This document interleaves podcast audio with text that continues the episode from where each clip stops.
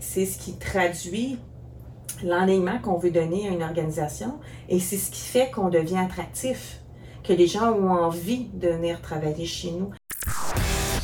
Alias Entrepreneur. Alias Entrepreneur. Le podcast sur l'entrepreneuriat et le monde des affaires au Québec. Animé par Isabelle Meilleur.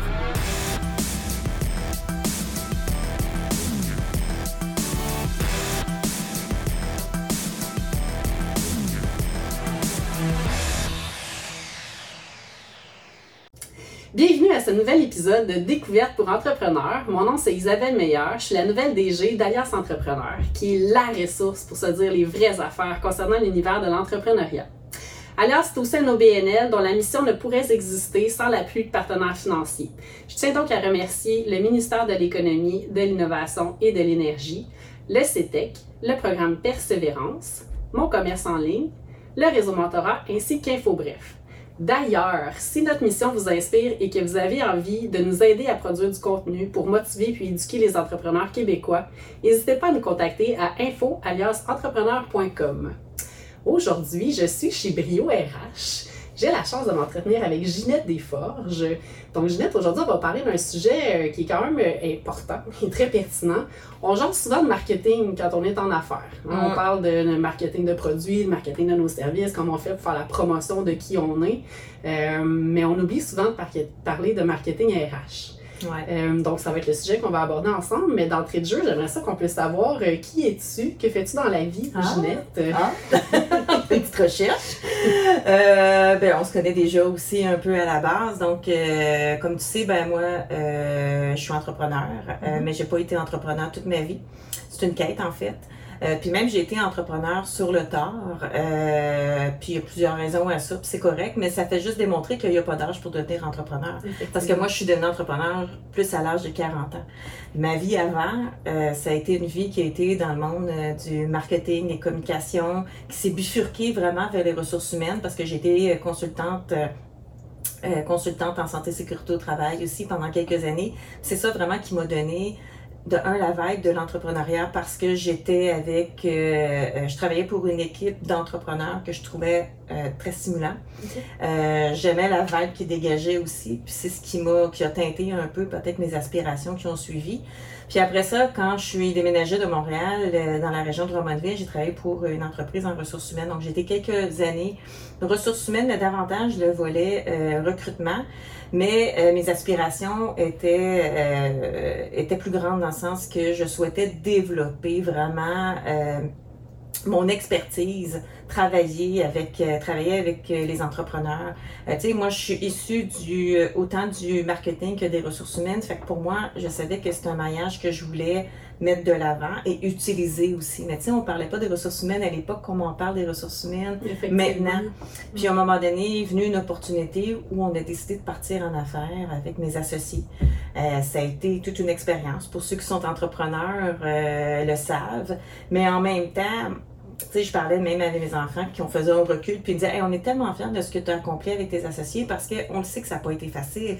Tu sais, j'en ai eu des discussions avec mes enfants qui disaient, ben, OK, maintenant, ce qu'on priorise, c'est les études et le sport. Ben, demandez-nous plus rien parce que tout était à investir, pas juste financier, mais en temps, en énergie et évidemment l'aspect financier pour l'organisation. Fait que c'est là qu'on a parti en 2008 Brio RH. Puis la surprise qui s'en est suivie, c'est qu'en 2011, on s'est fait approcher pour acheter un programme d'aide aux employés. Ce n'était pas prévu dans notre plan stratégique, mais tu sais, c'est important le plan stratégique, mais il ne faut pas juste se fier à un plan stratégique parce que sinon, ben, euh, euh, puis là, je veux faire attention. Je veux pas que les gens pensent qu'il faut pas définir un plan, mais c'est-à-dire qu'il faut se laisser, faut, faut laisser place à l'ouverture aussi. Puis il faut regarder les opportunités qui passent devant nous parce que ces opportunités-là nous permettent de, de croire. Il faut que ça soit des opportunités, des opportunités qui soient sensibles, c'est-à-dire qui soient en lien avec ce qu'on fait parce que je ne crois pas à rajouter plusieurs types de pelles à une offre de service. dans le sens qu'il faut, faut que ça soit conséquent, il faut que ça, ça, ça vibre en fonction de ce qu'on a envie de développer puis la posture qu'on veut occuper. Mais dans ce cas-ci, un programme d'aide aux employés, on trouvait que c'était pertinent déjà en 2011. Imagine aujourd'hui, à, l'aube de 2024, comment c'est pertinent. Alors, tu sais, notre offre de service, c'est vraiment défini comme entrepreneur, mais aussi auprès des individus et des organisations comme étant des, des, des, RH, donc des consultants, des, des spécialistes au niveau du recrutement, des consultants en santé euh, organisationnelle, mais des préventionnistes en santé psychologique aussi. Puis on en parle, là. Je veux dire, tu as lu probablement les mêmes rapports statistiques que moi où il y a beaucoup d'enjeux. euh, et puis, puis sans lire les rapports statistiques, on le vit ici au programme d'aide aux employés. Il y a beaucoup d'enjeux euh, auprès des employés et des gestionnaires aussi au niveau de la santé psychologique, la détresse. Donc, c'est un peu le parcours euh, avec des courbes qui n'étaient pas attendues nécessairement, mais en même temps qui fait la force de notre organisation. Puis au fil du temps, ben, l'équipe s'est formée, s'est forgée, a adhéré, qu'on a rendu responsable. Tu sais, le, le principe de imputé imputable, là, Mm. ben nous, on y croit beaucoup. Donc, euh, c'est ce qui m'amène aujourd'hui à m'asseoir avec toi, puis parler de la marque, de la marque employeur, du marketing RH et de l'importance d'inculquer ça et d'imprégner ça dans les entreprises, finalement. Effectivement. Mm. Puis, euh, si tu avais à me donner une définition pour toi, c'est quoi le marketing RH dans sa Mm. globalité, si on y va plus macro un petit peu? Ouais. C'est large, c'est large, puis ça dépend de chaque organisation, puis ça, dé- ça dépend aussi de chaque, euh, de chaque vision organisationnelle. Mais le marketing RH, ce que ce ne, ce que ce n'est pas, on s'entend? Oui. Tu as bien compris ce que je voulais C'est dire? très clair. ce n'est pas qu'une image. OK. Le marketing RH, c'est ce qu'on veut véhiculer. Donc, ça part de notre vision, pas seulement de notre vision, mais parce que des fois, on peut avoir une vision de notre organisation, mais est-ce que euh, est-ce qu'on voit ça avec les bonnes lunettes? Est-ce que les gens qui vivent, puis là, on parle d'entreprise qui est déjà, mettons, euh, euh, en fonction, qui, qui opère déjà. Donc, est-ce que les employés qui, et les collaborateurs, est-ce qu'ils vivent la même vision qu'on a de l'organisation? Fait que ça, c'est important. C'est pas seulement en fonction de la vision du gestionnaire. Fait que la marque, le marketing RH, c'est qu'est-ce qu'on a envie de vé- véhiculer, qu'est-ce qu'on a envie de faire vivre, comment on veut le faire véhiculer. Donc, c'est le modèle de gestion. C'est beaucoup en lien avec les valeurs, le modèle, le style de gestion, les pratiques de gestion. Et il faut que ça soit cohérent entre ce qu'on veut être, parce que des fois, c'est facile de définir ce qu'on veut être, mais comment on l'applique aussi. Puis une fois qu'on a défini ce modèle-là, puis qu'évidemment, on, résume, c'est beaucoup plus que ça. Après ça, on peut associer ça à une image, un peu comme euh, une image de marque, euh, un axe de communication. Pour nous, l'axe de communication, c'est pour une équipe en santé performante et humaine. Pour nous, ça avait tout son sens. Mais c'est pas tout d'avoir un axe de communication. Il faut être capable d'y adhérer. Il faut s'assurer que ça réponde à la vision de toute l'équipe et des collaborateurs qui, qui travaillent avec nous aussi, là, Mhm. qui ont cette vision-là externe. Puis on n'a pas besoin d'être une grande organisation pour définir ça, mais c'est ce qui traduit l'enlignement qu'on veut donner à une organisation et c'est ce qui fait qu'on devient attractif, que les gens ont envie de venir travailler chez nous. Puis tu sais, je vais même un peu plus loin parce qu'on est en train de préparer notre AGA de demain.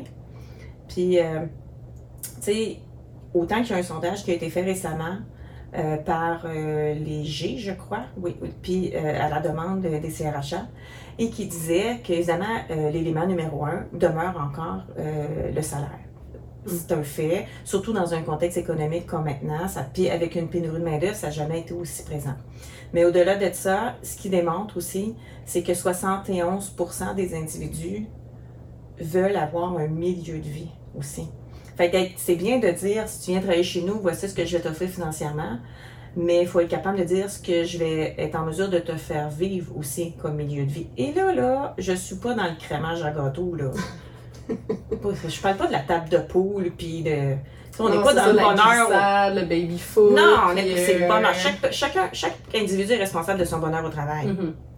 Mais comment on peut faire en sorte d'être bien dans son environnement de travail? Puis d'être bien, c'est le climat, mais comment on est en mesure d'investir dans l'individu, dans le développement de ses compétences aussi? Hey, c'est une grosse réponse pour une petite question, mais c'est parce qu'il y a tellement d'avenues qui peuvent, qui peuvent être prises aussi. Là. Non, effectivement. Fait que ce que j'entends, c'est que le marketing, c'est plusieurs sphères, mais ça part un peu de la culture, un peu ce qu'on veut mettre à, à l'intérieur C'est de notre, de notre entreprise. C'est une réflexion qui peut être possible autant quand on est en démarrage ou quand on est une plus petite entreprise ou un solopreneur, en fait. Absolument.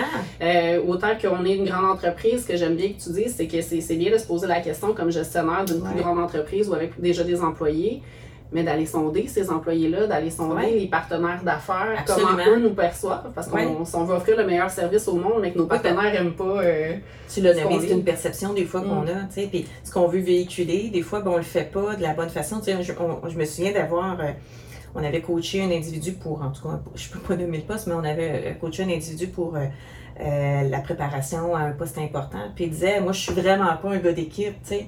Fait que c'est sûr que le langage non verbal, déjà, tu sais, il coïncidait pas avec ce qui t'as beau vouloir le vendre, mais si le reste ne coïncide pas, si tes actions ne coïncident pas avec ce que tu veux véhiculer, ça passera pas non plus, là. hmm. Puis, tu as raison, le solo entrepreneur, je, je- je- il y a quelques semaines, je, je faisais du mentorat avec une jeune qui, qui, qui part, euh, qui est en train de partir à son entreprise hein, dans le domaine du chocolat et tout ça.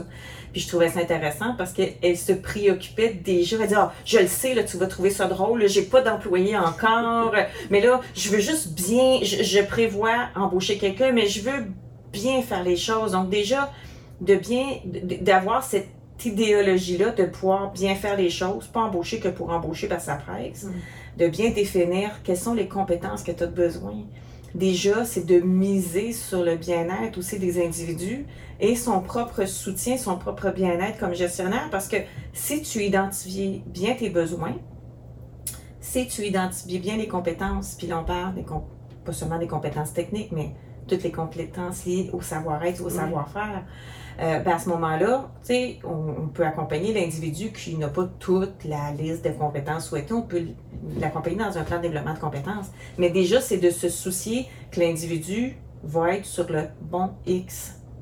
Puis toi, ça va répondre à des besoins organisationnels. C'est déjà investir dans ta pratique de gestion, dans ton modèle de gestion. Ça fait partie, ça aussi, du marketing RH. Effectivement, parce qu'il y a quand même quelqu'un qui va quitter son emploi, venir travailler pour, euh, pour toi. Donc, euh, il faut s'assurer que cette personne puisse s'épanouir, qu'on a des besoins qui ont été bien ciblés, que ça correspond aussi au profil de la personne ou qu'elle soit complémentaire aussi avec qui on est comme nouveau gestionnaire ou nouvelle gestionnaire, effectivement. C'est une responsabilité. Mhm, absolument. Puis même cette solopreneur-là, en fait, une fois qu'elle a analysé ses besoins, la base qu'elle a, tu sais, ce qu'elle a besoin, en fait, ben c'est aussi une réflexion qu'elle peut avoir sur ce qu'elle veut véhiculer comme milieu de travail. Donc, de se positionner aussi, je pense que c'est intéressant d'avoir en amont euh, la réflexion sur la mission, la vision, puis Ouais. les valeurs. Qu'est-ce qu'on veut avoir dans notre entreprise? Parce que Ouais. la rémunération est importante, mais il y a beaucoup d'autres choses qu'on peut Il y a faire beaucoup d'autres choses, la culture, puis, puis c'est pas parce que tu es entrepreneur que tu détiens toutes les compétences pour développer ça aussi. Mm. Dans le sens que c'est important d'aller bien s'entourer parce que souvent, comme entrepreneur, ben,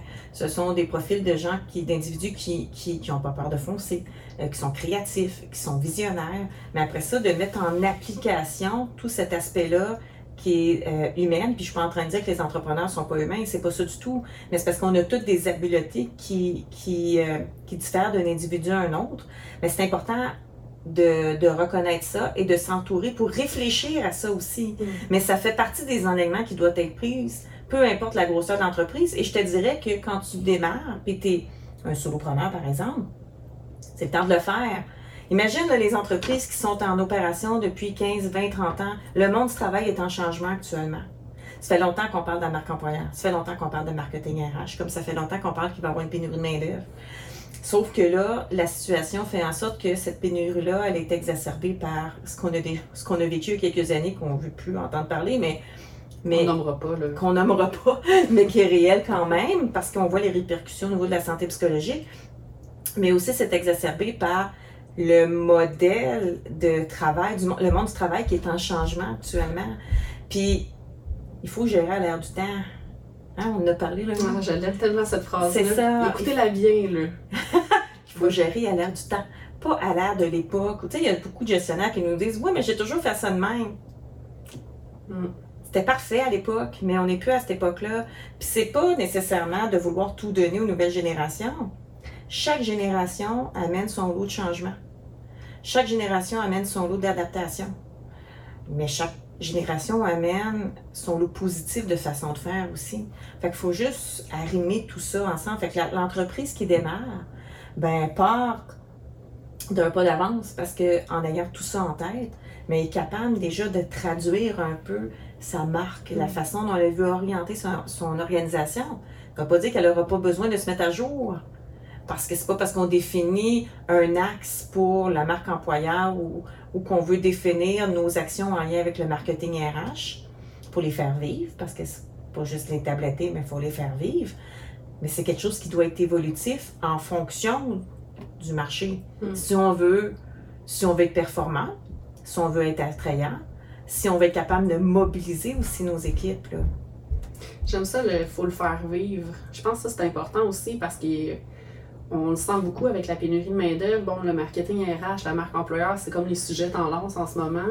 Euh, on- c'est une guerre un peu de qui va offrir euh, bon, les, les- les meilleurs avantages, pas juste salariaux, mais aussi euh, au niveau de- du contexte de- du travail, au niveau d'autres avantages de la rémunération globale. Ouais. Euh, mais de le faire vivre, je pense que ça aussi, il faut pas passer à côté. C'est pas juste de le dire ou de faire plein de, tent- de tentatives marketing sur les réseaux sociaux ou autres pour faire briller son Ouais. entreprise. C'est ça. Puis ce qui est important, c'est que, puis, puis euh, avec mon équipe, ils rient un peu de moi, mais c'est pas grave, j'assume parfaitement. Je suis toujours en train de répéter la même chose. Ce à quoi l'individu va contribuer. Quand je parle aux clients, puis on parle, euh, mettons, de recrutement, euh, je comprends que vous avez besoin de recruter. Mais là, on prend quelqu'un qui va être ailleurs, vous allez lui faire vivre une autre expérience chez vous. À quoi cette personne-là va contribuer? Mm. C'est pas facile à déterminer parce que je sais pas, moi, tu es un bureau euh, d'ingénie- d'ingénierie. Ben, tu peux dire, ben, on est tous comme les autres bureaux d'in- d'ingénieurs. Ben non. C'est quoi ta mission? C'est quoi tes orientations? C'est quoi tes valeurs? Quels sont les éléments distinctifs sur lesquels, les, les projets sur lesquels vous travaillez? Mm. Puis ce que ce que on veut entendre beaucoup, puis ce que les gens veulent, c'est quelles sont les valeurs sociales, environnementales, humaines aussi, Mm. associées à ça. Puis pas parce que euh, tu sais, il y en a qui me disent des fois, mon Dieu, j'ai l'impression qu'il faut juste rentrer de gérer les émotions. C'est pas ça. C'est, c'est de un, faut que tu sois, de un, tu as une responsabilité d'avoir une ouverture, puis on te demande pas d'être intervenant social, c'est pas ça Non, du tout. Là mais d'être à l'écoute, d'agir en prévention. C'est, puis on est tous teintés d'un passé, puis d'un présent aussi. Fait que le rôle du gestionnaire, c'est d'accompagner les individus dans ce développement-là. Puis là, évidemment, faut appeler un chat un chat, c'est-à-dire qu'on a besoin d'avoir des individus qui vont répondre à des compétences. là.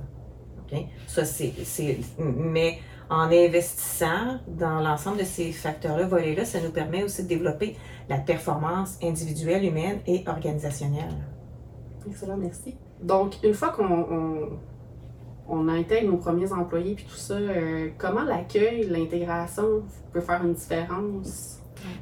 C'est tellement une bonne question parce que on répète toujours ça à nos clients aussi, puis euh, aux entreprises qu'on accompagne, parce que le processus de recrutement, c'est super important. Parce qu'on identifie euh, le profil, les compétences, euh, puis on détermine le besoin finalement, puis on fait le processus de recrutement. Mais le processus d'accueil et d'intégration est aussi important que l'étape suivante. Ça, c'est vraiment dans la cour des entrepreneurs parce que si tu veux que quelqu'un soit performant, puis adhère à ta mission, à tes valeurs, aux orientations, ben, puis que tu sois capable d'être performant, ben, tu dois lui donner les angles que tu souhaites qu'elle sui- qu'elle suive.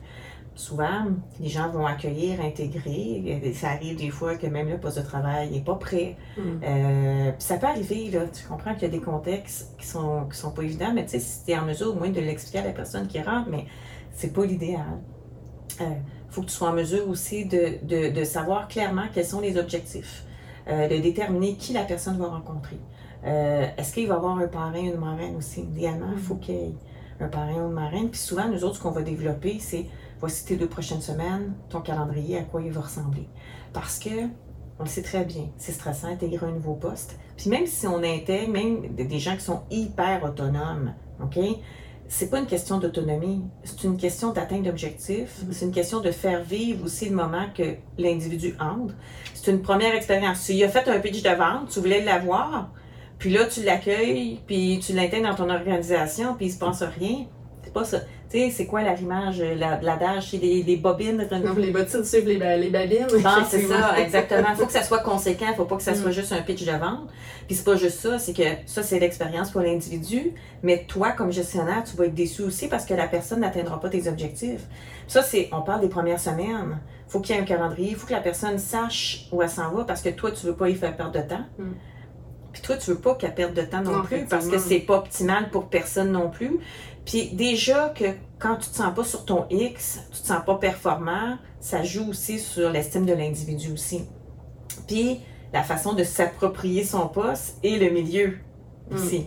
Fait que ça, c'est super important. Puis là, je suis pas en train de dire faire une grosse fête, un gros party. C'est pas... C'est, c'est sûr qu'il faut être indulgent, il faut être accompagné, il faut accompagner parce qu'il faut créer un sentiment, un milieu de vie aussi. Mais il faut suivre l'individu. Comment ça va d'après un mois?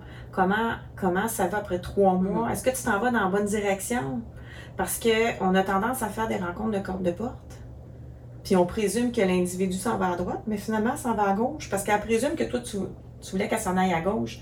Fait que, tu sais, c'est toute une question de présomption. Fait que la communication, elle est vraiment, vraiment super importante. Et ça fait partie, ça aussi, de l'expérience. Donc, du marketing RH. Donc, du marketing employeur. Fait que tu comprends qu'on est loin de l'image qu'on veut projeter sur les réseaux sociaux par une publicité ou par un logo ou par un acte de communication. Faisons-la vivre en premier, puis après ça, sortons l'image qui est reliée à ça. je pense que quand on la fait vivre, après ça, ben, c'est les employés aussi qui portent le message parce que les gens échangent avec leur entourage, ils partagent les réseaux sociaux. Euh, donc, euh, c'est ça, je, pense qu'on va le redire plusieurs fois, c'est pas juste ce qu'on va montrer, c'est ce qu'on fait vivre. C'est vraiment l'essentiel qu'il faut retenir. Puis ce que j'ai aimé tantôt de ce que tu as dit, c'est de donner du sens aussi à ce que les gens font. Dans Ouais. l'accueil, l'intégration, bon, ben, c'est de bien expliquer, mais les gens doivent sentir effectivement qu'ils font une différence. Ben oui. Euh, puis même si c'est quelqu'un qui Ils sont attendus. Effectivement, puis c'est quelqu'un, même si c'est quelqu'un qui fait des tâches plus journalières, de savoir que ça contribue à une grande cause aussi, ça fait vraiment une différence dans la motivation puis la mobilisation de ces gens-là. Fait que c'est important. Puis, puis tu sais, quand on, on s'était rencontrés, je t'avais dit, c'est important de répéter aussi. Mm. Parce qu'il y a tellement d'apprentissage qui doit être fait lorsque tu intègres un nouveau poste. Et peu importe le poste, Mm. OK? Euh, c'est pas parce que l'individu n'est pas capable de, de, de capter l'information, mais tu sais, je t'avais donné l'exemple de, de, de, de- du coach qui avait demandé à des gestionnaires de comment plier un chandail. C'était bien ridicule, mais ça leur a pris trois heures à, à se faire répéter, répéter, répéter parce qu'il n'avait pas compris la première fois comment plier le chandail. c'est des gens qui sont intelligents, là. Il n'y a pas de limite, là. Ben non, c'est ça. départ, là. Mais tu as euh, le facteur stress, Mm. t'as- tu veux faire bonne impression, puis là, tu es bombardé d'informations. Enfin, oui, tu peux prendre des notes, je comprends, mais je veux dire, tu- tu- tu- tu- tu intègres une organisation, donc tu es en mode d'apprentissage. Hmm. Puis si, euh, bon, quelqu'un, on, on entend, on fait la bonne pratique, on définit un peu nos valeurs, ce qu'on veut faire vivre aux gens dans notre organisation, euh, ça va bien, mais là, moi, je veux me démarquer un peu sur euh, les réseaux sociaux, dans mon recrutement ou dans mon attraction de main-d'œuvre. Est-ce que tu aurais des conseils à, à donner Ouais. à des gens qui veulent se démarquer, mais qu'on sait, là, qui ont compris le message, qu'il faut le faire vivre, puis c'est ce qu'il faut qu'on soit? Quels seraient tes meilleurs conseils? Tu sais, on a parlé de faut le faire vivre, mais il faut être structuré aussi. Parce que ce qu'on va vendre, faut que le faire vivre à l'interne, c'est le faire vivre par l'expérience, mais il faut le faire vivre en mettant des politiques, des structures, des orientations qui sont précises. Mm. OK? Parce que ça aussi, ça va avoir un impact sur, sur ce que tu veux véhiculer, véhiculer comme euh, positionnement d'organisation. Tu sais, parce que je te donne un exemple. Si, par exemple, tu n'as pas de structure de rémunération, puis que tu, oui, tu donnes des bonnes rému- rémunérations, mais c'est de manière aléatoire. Ben, même si tu fais vivre une belle culture à l'interne, tu comprends-tu qu'il va y avoir des chocs à un moment donné. Fait qu'une fois que ça c'est compris, après ça, pour être capable de, de bien véhiculer ce qu'on ce qu'on ce qu'on veut transmettre sur les réseaux sociaux, par nos offres d'emploi, dans, par nos écrits aussi, c'est que se donner un axe aussi. Qu'est-ce qu'on veut, qu'est-ce qu'on veut véhiculer, puis le fameux ce à quoi l'individu, ce à quoi tu vas contribuer en venant travailler chez nous. Parce que, tu sais, si on parle, je sais pas moi, d'une offre d'emploi, ben c'est super de mettre ta description de poste. C'est super de mettre ton salaire si tu es au-dessus Mm. du marché. Mais sinon, ça fait pas partie de mes recommandations parce que c'est difficile à ce moment-là de, de se distinguer. Puis ce, quel est l'élément distinctif? Si tu vois tous des commis comptables, tous des adjointes administratives, comment tu vas faire, ou tous des journaliers, comment tu vas faire, toi, pour, pour, pour, pour savoir, mettons que tu es, la personne qui cherche un emploi, comment tu vas savoir à qui envoyer ton Mm. CV? Tu sais, il faut qu'il y ait quelque chose qui, qui transmet Qu'est-ce qui nous démarque? ensuite c'est autres ça offres? c'est une chose, ça c'est dans le message. Mm. Mais après ça, il faut s'adresser aux bons individus aussi. Ça veut dire que par tes réseaux sociaux, il faut que de un, ton image représente la cible. Euh, il faut que le média que tu utilises représente la cible aussi, soit représenté par cette cible-là. C'est-à-dire que si tu veux rejoindre les jeunes, ben c'est peut-être plus TikTok, tu comprends-tu? Effectivement. Si tu veux rejoindre quelqu'un dans cinquantaine, c'est peut-être plus LinkedIn. Puis là, je suis pas en train de dire je suis sur TikTok et Instagram, OK? Pour relativiser. Mais c'est vrai que les jeunes ne se servent pas nécessairement des, des, des, des médias sociaux de la même façon que les. Oui. C'est correct, chaque génération, chaque profil d'individu aussi. euh, Ben oui, absolument. Fait que c'est important. C'est sûr que si tu t'adresses à, je sais pas, moi, les 20-55 ans, ben là, peut-être que c'est différentes stratégies de messages que tu devras mettre en ligne pour t'assurer de, d'atteindre ta cible, finalement. Mm. Mais ça, c'est pour, pour ça qu'il y a plusieurs particularités. Fait que c'est important de, il y a l'image, mais il faut vraiment choisir quelque chose qui représente ton organisation. Puis c'est le message que tu veux véhiculer. Puis là, je vais le répéter encore, ce que tu vas contribuer Mm. c'est important de, de, de, de, de le mentionner parce que j'entends trop souvent quand je pose cette question-là, ben on est fin, on est beau. Ouais, mais au-delà de ça, tu sais, c'est quoi, en quoi tu investis La mission ta mission? plus large de, de- du, du travail réalisé ou de l'entreprise. Oui, puis, puis à ce moment-là, tu vas chercher les individus qui vont adhérer à ça aussi. C'est ça que tu veux dans le fond. Parce que si tu veux trouver des individus qui vont être performants dans ton organisation, faut qu'ils croient à cet axe-là aussi. Là. Des fois, ça peut être ce message-là, parce que pour avoir travaillé aussi dans, dans le communautaire avant, on n'avait pas toujours au niveau de la rémunération quelque chose qui était compétitif. oui. Mais des fois, effectivement, le- le- le- la mission de vie ou l'appel que les gens vont ressentir par un message qui est transmis via les réseaux sociaux ou Ouais. autre, des fois, c'est ça qui va faire la différence. Absolument. On cherche un salaire, oui, c'est important, il faut vivre. Oui. Mais les, tu sais, des fois, les solopreneurs ou des plus petites organisations vont se dire, j'ai pas les moyens d'être compétitif, mais Oui, mais ils vont vouloir chercher des gens qui ont un côté peut-être qui vont venir les soutenir. Mm. Parce que ce qu'on veut, ben, ça dépend évidemment du type de poste, mais souvent, quand tu démarres une entreprise, tu as envie des. Tu sais, on, tu demandes pas aux gens de t'investir autant que toi, tu as fait le choix d'être entrepreneur. Mm. Sauf que si tu as un petit côté entrepreneur, ben, ça peut être de un stimulant pour l'individu qui intègre ton organisation aussi. Parce que tu, tu le rends imputé et imputable Mm. aussi. Là. Merci, ben c'est vraiment intéressant. Donc, ce que je retiens ensemble de l'échange qu'on a, puis peu importe le stade de l'entreprise, c'est d'avoir vraiment une réflexion sur qu'est-ce que l'individu peut venir chercher chez moi, c'est quoi le why hein, qu'on a de notre entreprise, Euh, qu'est-ce que je veux, moi, comme organisation, véhiculer comme culture aussi, comme bonne pratique. Puis euh, de s'assurer que les gens le vivent. hein. Je pense que c'est Ouais. ce que je retiens aussi beaucoup. Et j'ai envie de te poser une dernière question euh, que je pose un peu à tout le monde en fin d'entrevue. J'ai une baguette magique ici. je te la donne.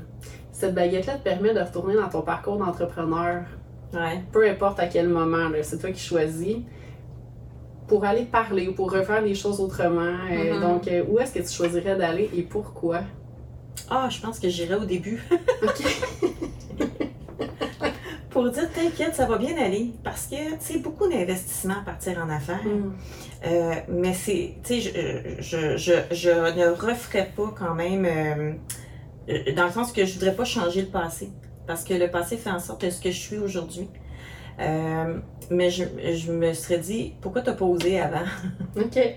Ouais, Mm. pourquoi t'as pas osé avant? Parce que ça amène beaucoup de défis. Mais euh, mon doute, un grand retour pour l'investissement, puis sur l'investissement, puis ça, c'est un élément qui est important parce que je me souviens au tout début de mon parcours d'entrepreneur, euh, il y a un coach qui avait dit si tu pars en entreprise, euh, dans une entreprise dans le but de faire de l'argent, tu prendras pas les bonnes décisions. Mm. Mais si tu pars une entreprise dans l'objectif euh, de te développer, de te déployer, puis de servir une communauté, mais ton entreprise va te le retourner financièrement aussi. Puis je trouve que c'est vraiment vrai. Tu sais, je pense qu'il faut qu'on parte euh, une organisation euh, pour, pour cette signification-là. Du moins pour Mm. moi, ça, je trouve que ça teinte. Mais je te dirais que c'est plus ça. Euh, bon, pourquoi tu avais super finalement? Tu les as toutes franchies, les étapes. Mais tu sais, quand tu le sais pas, avec le temps, on finit par savoir qu'on est capable de passer par-dessus. Mais euh, c'est ça. D'oser plus tôt. Ouais. Merci Ginette. Puis on Plaisir. voit que ton why aussi a été ce qui a guidé, hein, même au départ, euh, de le trouver. Puis euh, pour avoir travaillé euh, avec ton équipe, effectivement, ça nous donnait vraiment envie de nous investir. Puis dans le quotidien, ça faisait une différence. là. On avait l'impression de changer le monde euh, de la gestion des ressources humaines avec vous. là. Donc euh, merci pour ton Bien, temps. ça fait plaisir. Merci pour ces conseils. Donc, j'espère que tout le monde cette semaine, vous allez avoir une réflexion en fait sur le why. hein. Vous, là, qu'est-ce que vous employez ou qu'est-ce que vous souhaiteriez éventuellement que les gens euh, viennent réaliser ou contribuer avec vous dans votre entreprise. Donc, que vous soyez seul ou avec déjà des équipes, de peut-être redéfinir ça, d'aller peut-être sonder effectivement des partenaires autour, euh, des fois un petit sondage. Forms, maintenant, il y a plein d'outils pour aller vérifier la perception des gens pour vous donner une idée. Donc déjà, ça va vous aider à mieux vous positionner puis euh, travailler tranquillement à développer un peu plus votre marketing RH, votre marque employeur, mais surtout ce que les gens vont venir vivre dans votre organisation. Merci, Ginette. Merci.